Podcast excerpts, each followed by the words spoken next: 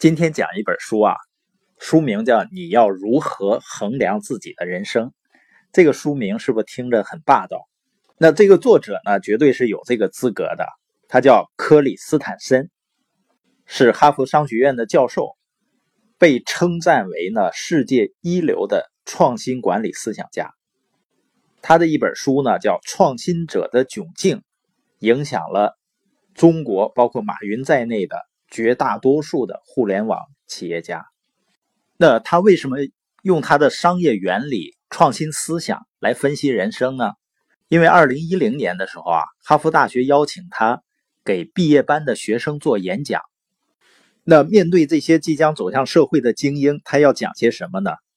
他想起他的很多校友、很多朋友，虽然也都是来自于知名的院校。但是有的人呢，在事业成功的光环下面呢，实际上是个人的不幸福。他的很多朋友呢，并不喜欢自己做的事情，有的呢是家庭失败，甚至呢犯罪。这些问题就出现在他的哈佛商学院的一些同学身上，而且也发生在他就读牛津大学时的一些同学身上，并且呢，当时他被诊断出患有癌症。所以呢，在演讲中啊，他的很多观点都来自于面对死亡时对生命价值的感悟。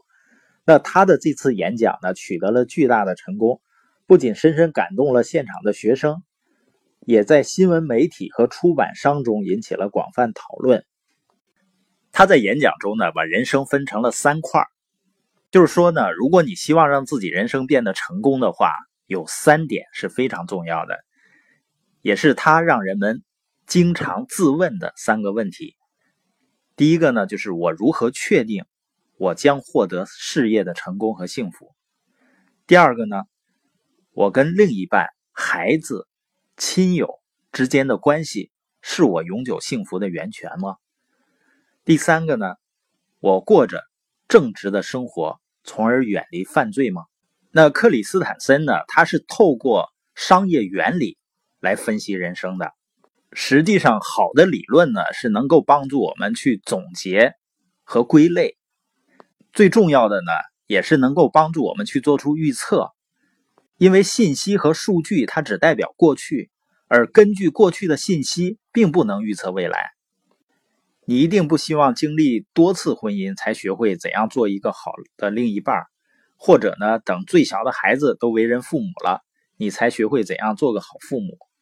这就是为什么理论这么有价值的原因，就是它能解释将要发生什么，甚至呢，在你亲身经历之前就告诉你将要发生什么。他举个例子，就说在人类试图飞翔的历史中呢，早期的研究人员观察到呢，能够飞翔跟羽毛和翅膀有很大的关系，于是呢，就认为是有了翅膀就可以飞翔。但我们知道，这只是表面现象。当有的人呢，按照他们认为最成功的飞翔方式，就绑上带羽毛的翅膀，从教堂上跳下来，并用力拍动翅膀，妄图飞起来的时候，你能想象那个画面吧？之所以出现这样的错误呢，就是因为尽管羽毛和翅膀呢跟飞行是有因果关系，但想要飞翔的人并没有明白飞翔的真正原理是什么。呃，英特尔的总裁呢，安迪·格鲁夫曾经邀请作者去给他讲创新。作者才讲了十来分钟呢，这个格鲁夫就不耐烦了，说：“你别给我讲那么多，你就告诉我我们应该怎么做就行了。”克里斯坦森说：“呢，我告诉你怎么做肯定是错的，因为我也不了解你这个行业，我只能给你讲原理，然后你们自己去思考应该怎么样去做。”接着呢，他。举了一个钢厂低价竞争的例子。那他讲完这个创新的原理之后呢，格鲁夫就说：“我知道怎么做了。”这就是原理的重要性。还有一次呢，他被当时的美国国防部长威廉·科恩邀请去呢，给他的陆海空军总司令去讲课。那他仍然是从美国钢铁业的变革开始讲，通过这些例子和原理呢。给这些国防部的高官呢非常大的启发，所以呢，学会原理、学会思考的过程，比学会结论呢，对我们的人生更有价值。